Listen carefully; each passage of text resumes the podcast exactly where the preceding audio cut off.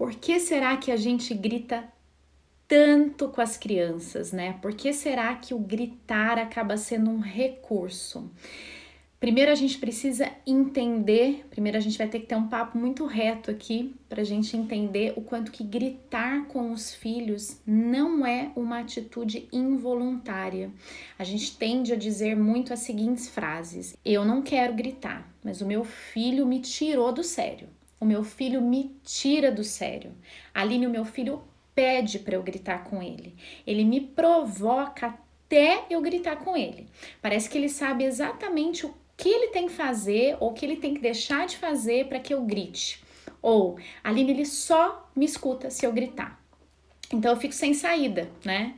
E aí eu entendo o quanto que as mães sentem isso, vivem isso, é, elaboram isso dessa maneira, mas a gente vai começar o bate-papo de hoje entendendo que o grito é voluntário. Sim. O que, que significa o grito ser voluntário? O grito não é o objetivo. O objetivo do grito é que a gente consiga educar, é que a gente consiga que a criança se engaje na tarefa, certo? A gente grita não para o nosso filho nos ouvir, mas para o nosso filho se enganjar em algo, para que ele faça algo, para que ele faça a tarefa. Então a gente grita para o filho entrar no banho, a gente grita para o filho fazer a tarefa da escola, a gente grita para que o filho venha almoçar porque a gente já pediu 500 mil vezes. Então a primeira coisa para a gente começar o bate-papo é entender: o grito é voluntário, o grito não é involuntário. O que, que é involuntário? Involuntário é respirar, involuntário é a nossa, a, a, nossa frequência cardíaca, involuntário é a nossa pressão arterial, todo o nosso sistema autônomo é totalmente involuntário. O grito é voluntário, o que significa que, independente do grito funcionar, porque ele vai funcionar, e a gente vai entender o porquê que ele funciona na hora. O grito ele é uma ação que a gente pode deixar de ter, porque ela depende da nossa mudança. O grito sendo voluntário, ele está totalmente ligado com uma escolha. É fácil? Não. Não é, né? Eu gostaria de ter uma fórmula mágica, adoraria, para poder ajudar todas vocês de uma maneira imediata, resolutiva e rápida, mas não é assim o, o deixar de gritar é uma opção e é a única, porque na verdade a gente não vai deixar de sentir as nossas emoções. A emoção é algo involuntário. A gente ficar com raiva diante de uma ação, a gente ficar frustrado diante de um comportamento, a gente ficar até triste às vezes, né, diante de uma desconsideração. Então, poxa, Aline, eu já chamei tantas vezes e eu tô fazendo uma coisa aqui com tanto carinho pro meu filho e ele não vem. Então, às vezes o grito, ele é a expressão de uma emoção de tristeza, de frustração, de alívio. No entanto, a gente precisa entender que a nossa intenção ela não chega no outro. O que chega no outro é o nosso comportamento, a nossa ação.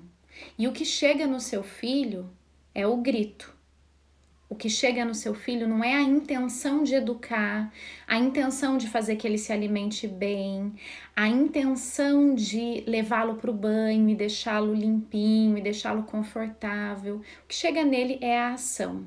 Então a gente precisa colocar na cabeça a primeira coisa, o quanto que o grito depende de nós. Vamos pensar que a gente saiu da nossa casa, vamos pensar que tudo voltou a funcionar, né? E a gente saiu de casa para trabalhar e a gente esqueceu a porta da nossa casa destrancada, tá? As histórias nos ajudam a fazer analogias mais objetivas. Por isso que eu vou contar essa historinha para vocês, tá? A gente saiu de casa para trabalhar e deixou a porta de casa destrancada. E aí quando a gente volta, ao fim do dia, a nossa casa foi assaltada. Levaram tudo que a gente tinha ali de mais importante. Quem que é o culpado por essa situação?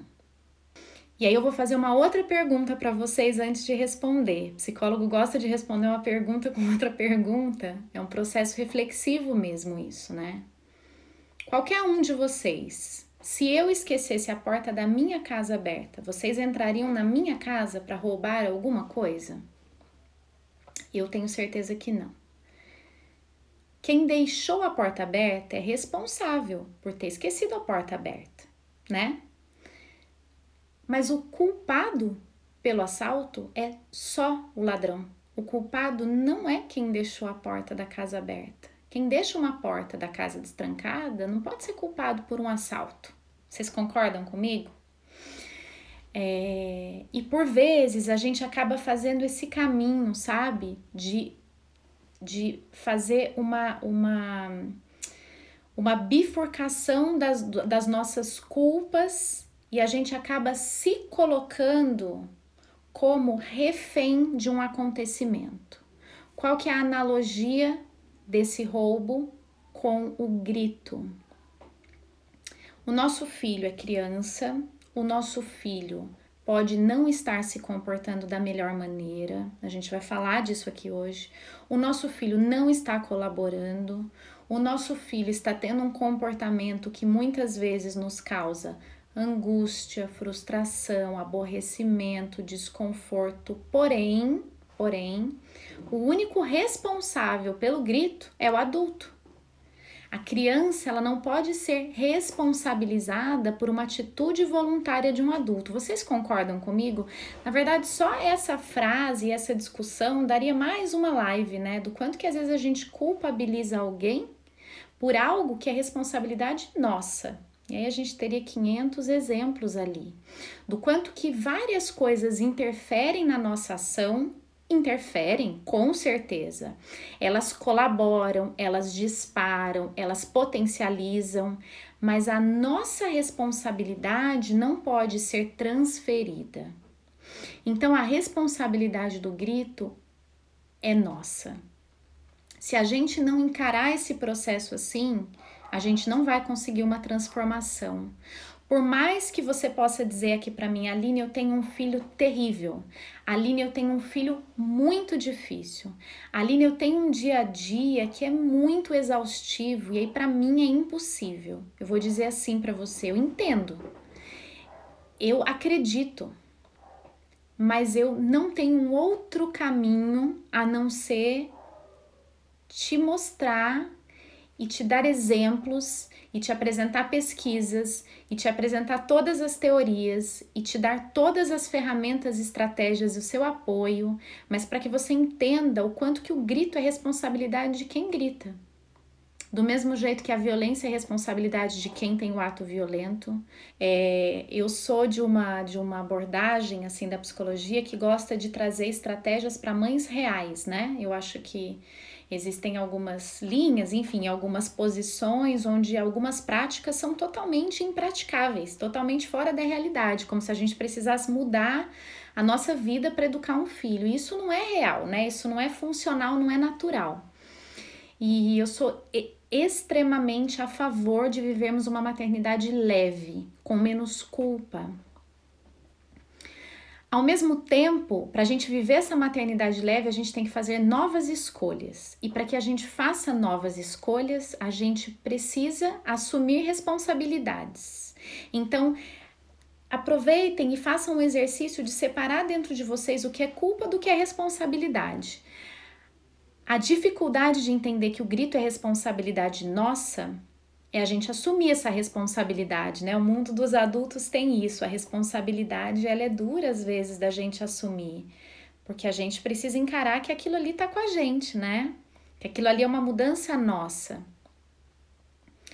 Mas a beleza disso é a gente entender que depende da gente né? E se depende da gente, a gente pode transformar essa situação, essa realidade, essa dinâmica, essa, esse pedacinho tão importante da nossa vida que é quando somos mães e pais de crianças, né? A gente está ali construindo e contribuindo para a construção de um ser humano, né? E, e esse pedacinho da vida, eu já falei isso essa semana e vou repetir.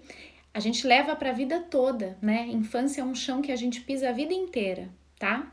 Qual é a nossa motivação maior para que a gente grite, né?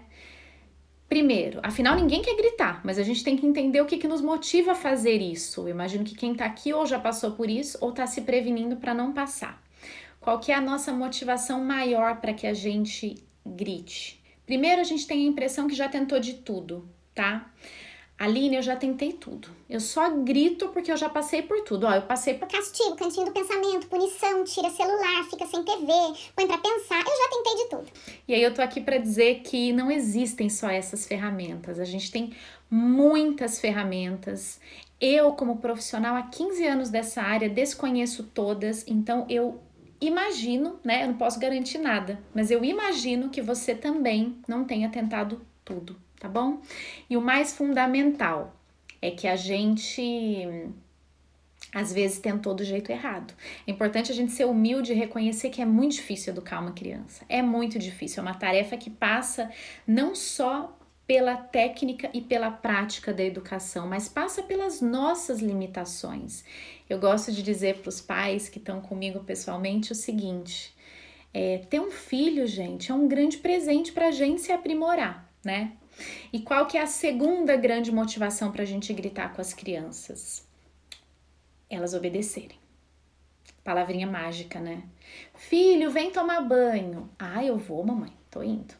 Filho, vamos jantar. E o filho senta à mesa e fala: Pronto, mamãe, tô aqui. Quando a gente grita, é isso que acontece. A criança geralmente obedece. A criança geralmente responde. A criança geralmente faz. Por isso que é tão difícil, e aí eu consigo o, o, a cooperação, o comprometimento dos pais quando eu digo: olha, o que vai acontecer com o seu filho e olha o que você sente, né? Porque ele já sente, eu não preciso mostrar nada. A gente sabe, depois que a gente grita, eu também já gritei, tá? Eu também sou mamãe, então não é porque eu sou profissional que eu também não estou vulnerável a todas as situações. Eu acho importante eu falar isso aqui. É, mas é importante a gente saber que quando a gente grita, o desconforto também é muito nosso e é muito ruim, tá? Terceira grande motivação para que a gente grite com os nossos filhos: a forma que a gente foi educada. A maioria de nós, muito possivelmente, foi educado com muitos gritos. Talvez a maioria não tenha sido educado com agressão física, a geração talvez dos nossos avós tenham muito mais essa, essas estratégias, mas a maioria de nós é, a gente estava transitando entre agressão física e agressão verbal é uma coisa, né, que eu não bato, eu só grito. Então, essa memória da, da forma como educar ela fica em nós. Afinal, a gente não grita porque a gente decide que quer gritar. A gente tende a fazer assim. Vem logo! Então, assim, é como se você não me respeitasse e eu me sinto atacada por você, desafiada, provocada, desconsiderada, desrespeitada. Então, o que eu escuto dos pais é que eles têm todos uma boa intenção, eles querem ensinar respeito, eles querem ensinar limites, eles querem ensinar é, segmento de regras, cooperação. A questão é que o grito é, uma dos, é um dos piores caminhos para ensinar tudo isso. Tem uma frase lá no feed que diz assim: é, a gente grita para ensinar que não pode gritar e a gente bate para ensinar que não pode bater. Então é muito incoerente, tá? Segunda grande motivação para a gente gritar: desregulação emocional nossa. Então, diante do grito, a gente não só é elevada pela nossa racionalidade de querer que a criança siga aquela ordem, siga aquela tarefa, siga aquele é, comunicado, siga aquele momento, siga aquela rotina, mas a gente também passa pela nossa desregulação. Poxa, eu já gritei tanto, eu fico estre... eu já chamei tanto, eu fico estressada e grito. Poxa, eu já falei tanto, eu já tentei de um jeito afetivo, eu já fui carinhosa, mas eu... existe uma pressão externa, alguma coisa tem que acontecer ali e aí eu grito. Então tem muito a ver também com a nossa própria desregulação, né? E aí, adulto também faz birra, né? Porque se a gente se desregula e tem uma ação que não é assertiva, não deixa de ser uma desregulação de toda a nossa área mais primitiva do cérebro. Ou seja, Aline, meu lobo frontal não tá funcionando na hora. Eu não decido que eu quero gritar, eu simplesmente grito. Quando eu percebo, eu já gritei, tá? Então, esse é um outro fator. Outro fator fundamental, não entender do desenvolvimento infantil. E aí ter uma expectativa da criança que ela não é capaz de te entregar.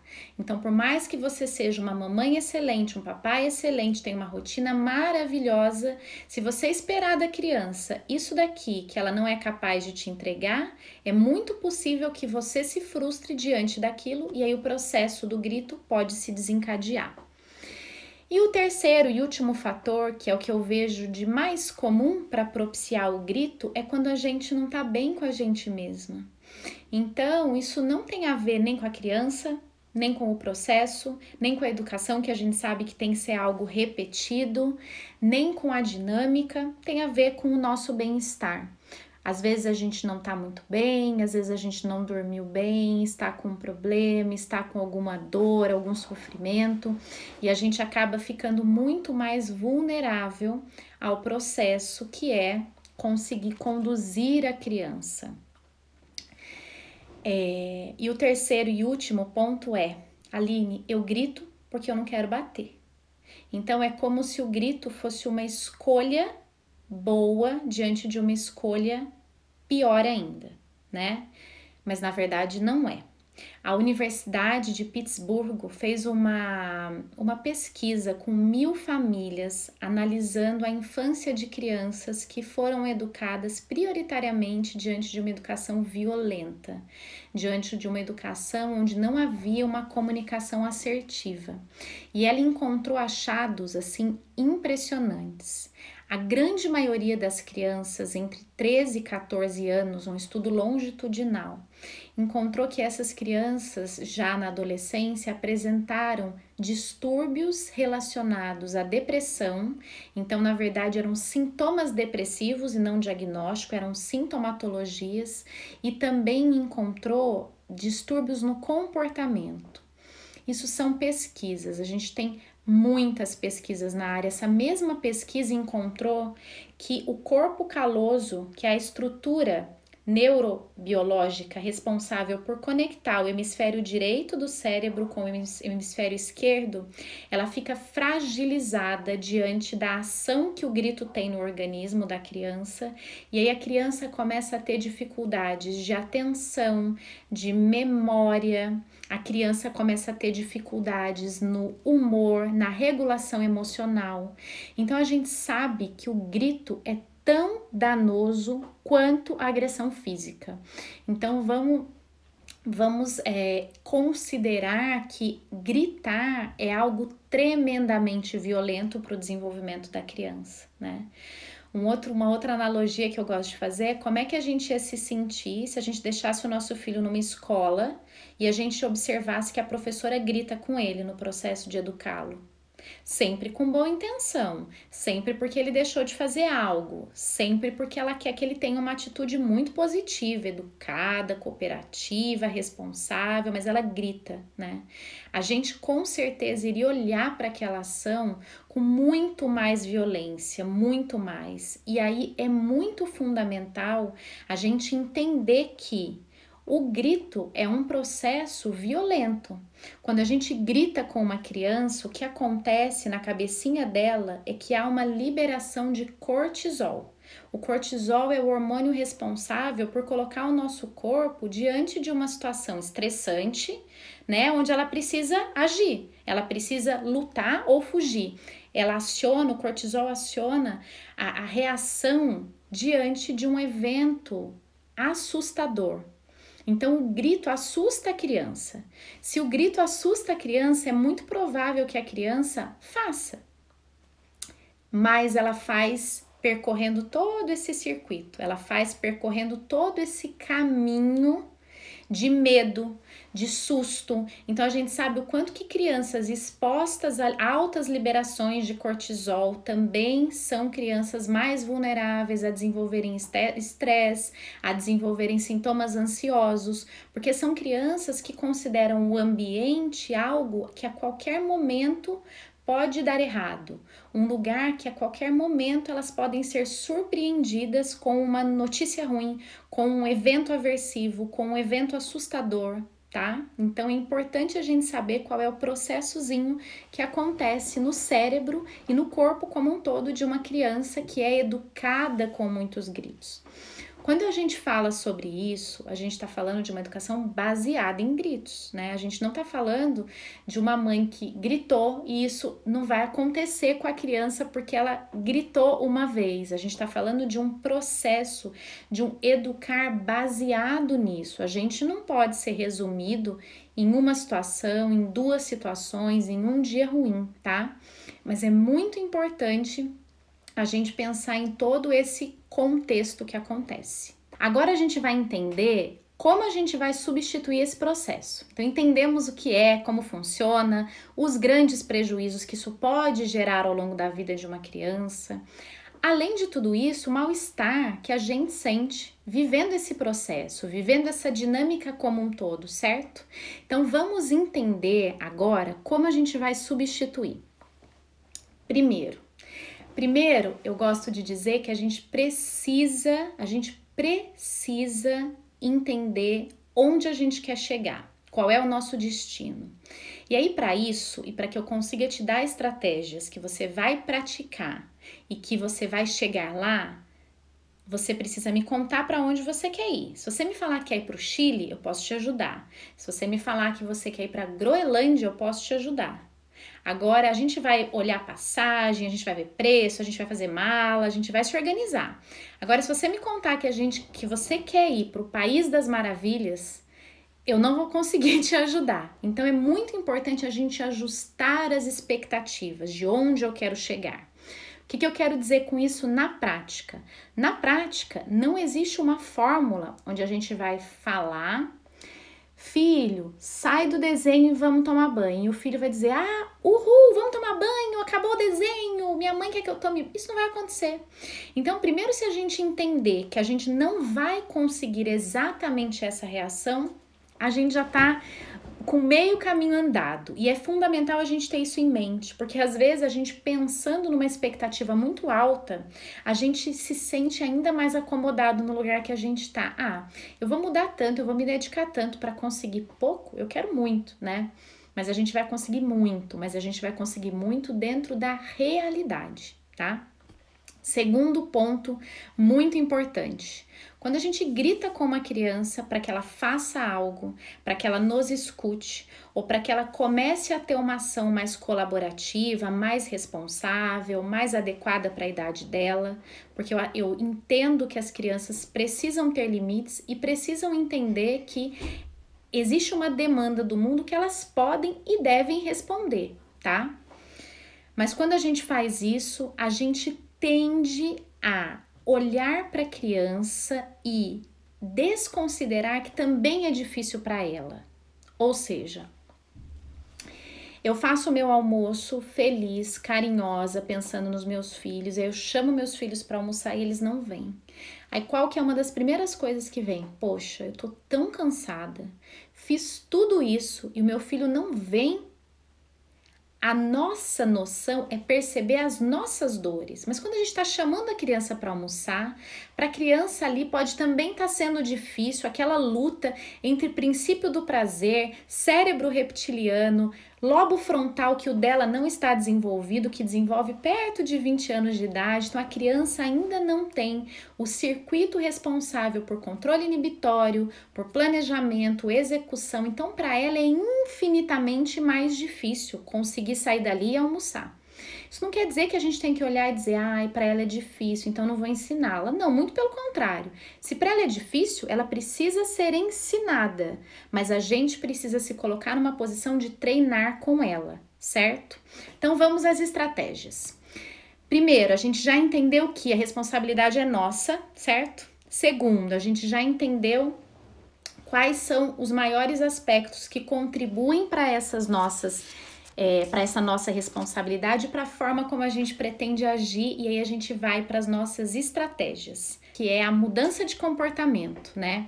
Dentro da análise do comportamento, que é a minha abordagem de, de segmento, claro que eu bebo de outras fontes, de várias coisas legais da disciplina positiva, de várias coisas legais da terceira onda. Tô falando para os profissionais que estão aqui também agora, tá?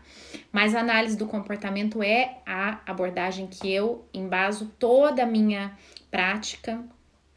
Ela tem passos, né? O primeiro deles é a consciência, e é o que a gente faz aqui sempre na primeira parte da live, para que a gente se conscientize de todas as contingências que antecedem e que é, vêm após o nosso comportamento. A gente entende o que é, elicia o comportamento e o que mantém o comportamento. E aí, na segunda parte da live, a gente vai para as mudanças, né? A gente precisa se agarrar a uma motivação, entender o nosso propósito, mas a gente também precisa saber exatamente como agir. Então, se eu sei o que acontece e aquilo faz sentido para mim, eu ganho muito mais força, muito mais coragem, muito mais é, motivação para que eu mude, né? Mas só se motivar não muda, né? Mas só se sentir é, disposta não vai modificar. Eu vou dar as dicas agora para a gente parar de gritar com os filhos. Primeira estratégia: comprometa-se. Quando a gente entende que a responsabilidade é nossa, a gente ainda não está comprometido, não, a gente só está consciente. O compromisso significa que a gente escreva em algum lugar, conte para alguém, que a gente faça algum tipo de contrato, nem que seja verbal, mas que a gente se comprometa. A gente vai se comprometer com a gente mesmo, eu acredito nisso, eu confio em vocês, eu sei disso. Mas quando a gente se compromete de um jeito público, a gente pode colocar na porta da geladeira, falar com respeito. A gente não precisa nem escrever que a gente não vai gritar. A gente pode dizer como a gente vai se comunicar. E o grito não é uma alternativa respeitosa. Portanto, quando a gente se compromete a falar com respeito, falar com gentileza, falar com empatia. E isso não significa ser permissivo. A gente só está dizendo que tudo que a gente grita, a gente pode falar, a gente pode se comunicar. Isso não significa que a gente não vai demonstrar que tá na hora mesmo e aquilo acabou, que a gente não vai, a gente vai ser firme sim, mas a gente precisa se comprometer, de preferência. Se tiver mamãe e papai assistindo, um se compromete com o outro. Se tiver vovó assistindo, se comprometam com as mamães. Se não tiver ninguém assistindo, se comprometa com você mesma. Escreva isso. Por favor, confiem na minha sugestão, anotem, coloquem isso em algum lugar visível, coloquem isso como uma meta. A cada dia eu vou me comunicar de uma forma respeitosa, ok? Essa é a primeira estratégia. Segunda estratégia: pare e redirecione as suas emoções. Sim. O que, que é isso, Aline? Não é porque a gente se comprometeu em não gritar, não é porque a gente entendeu esse monte de conceitos, qual que é o caminho que o, que o grito faz, o que que isso gera na criança, que na hora da raiva a gente não vai gritar.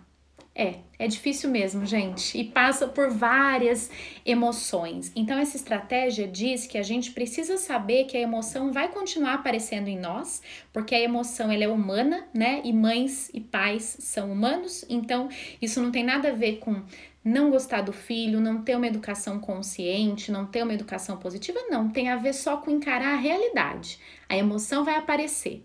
E a segunda estratégia diz para você olhar para sua emoção e parar diante dela, parar de agir. Pare, Aline, mas eu não sei o que eu faço. Não faça. Pare, se afaste. Vou fazer uma analogia.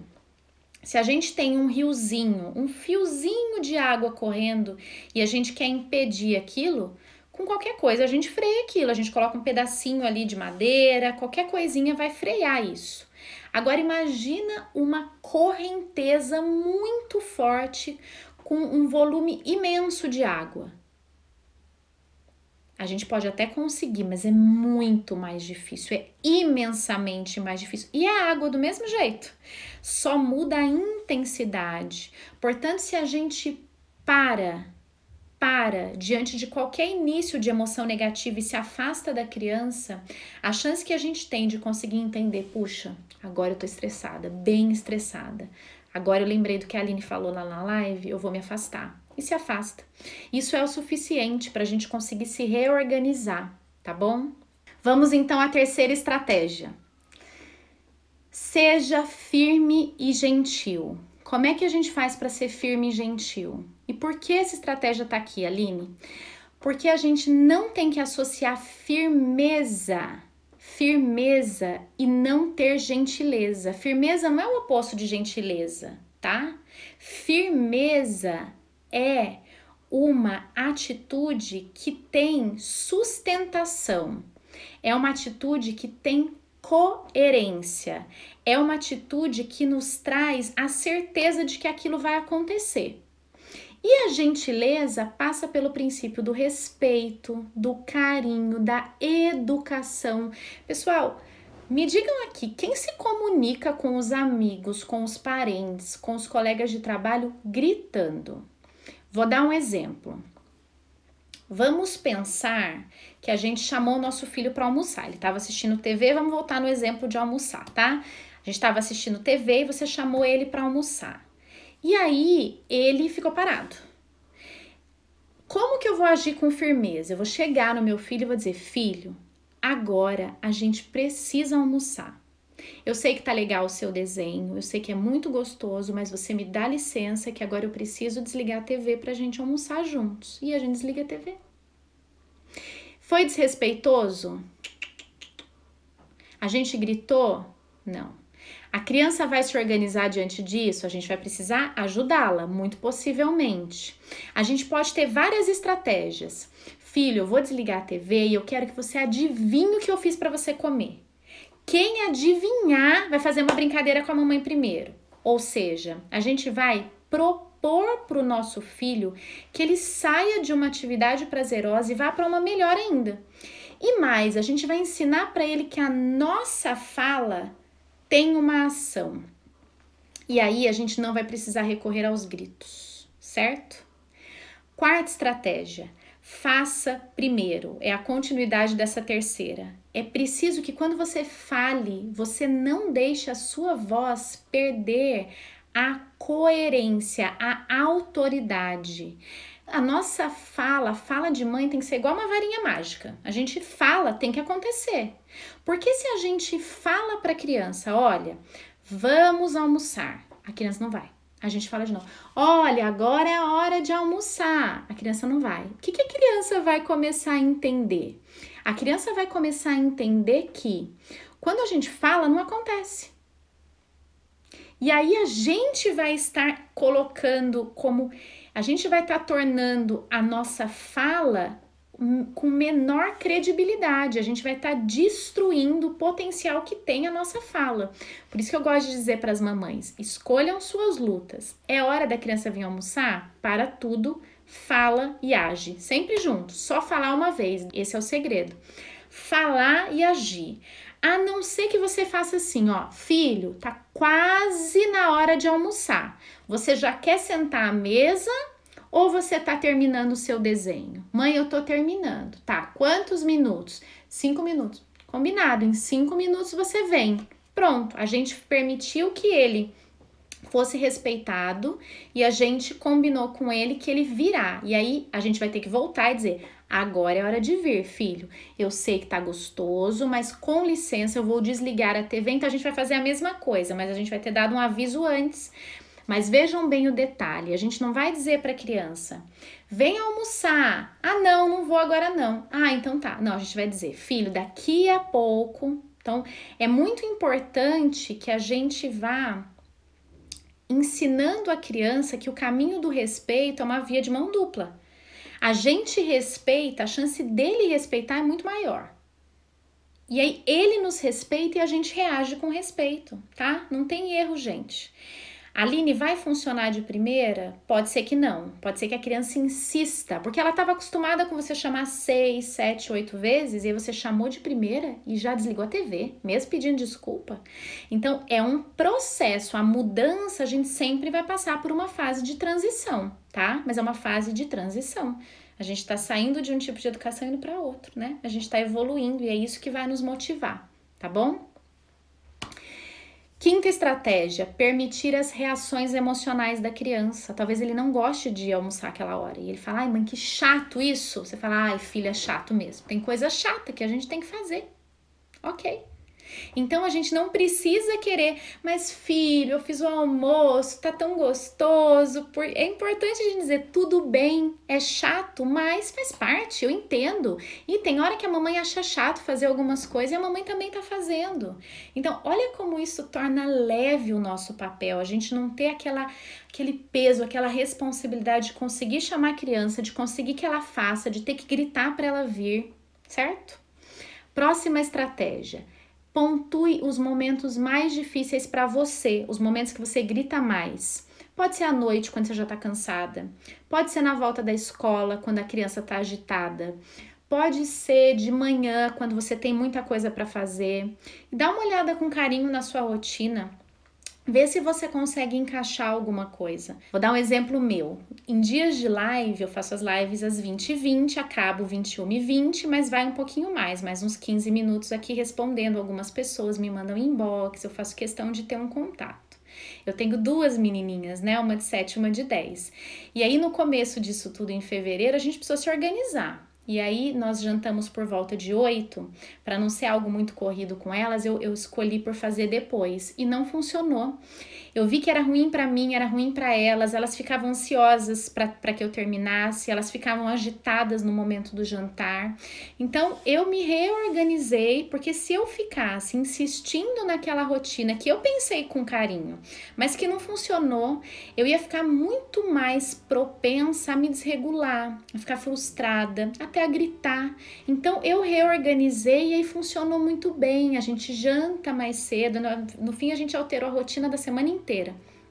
E aí, depois do jantar, eu venho fazer a live, aí elas assistem um filme, é o dia delas verem filme com pipoca. Então, para elas, se tornou gostoso e para mim também, tá?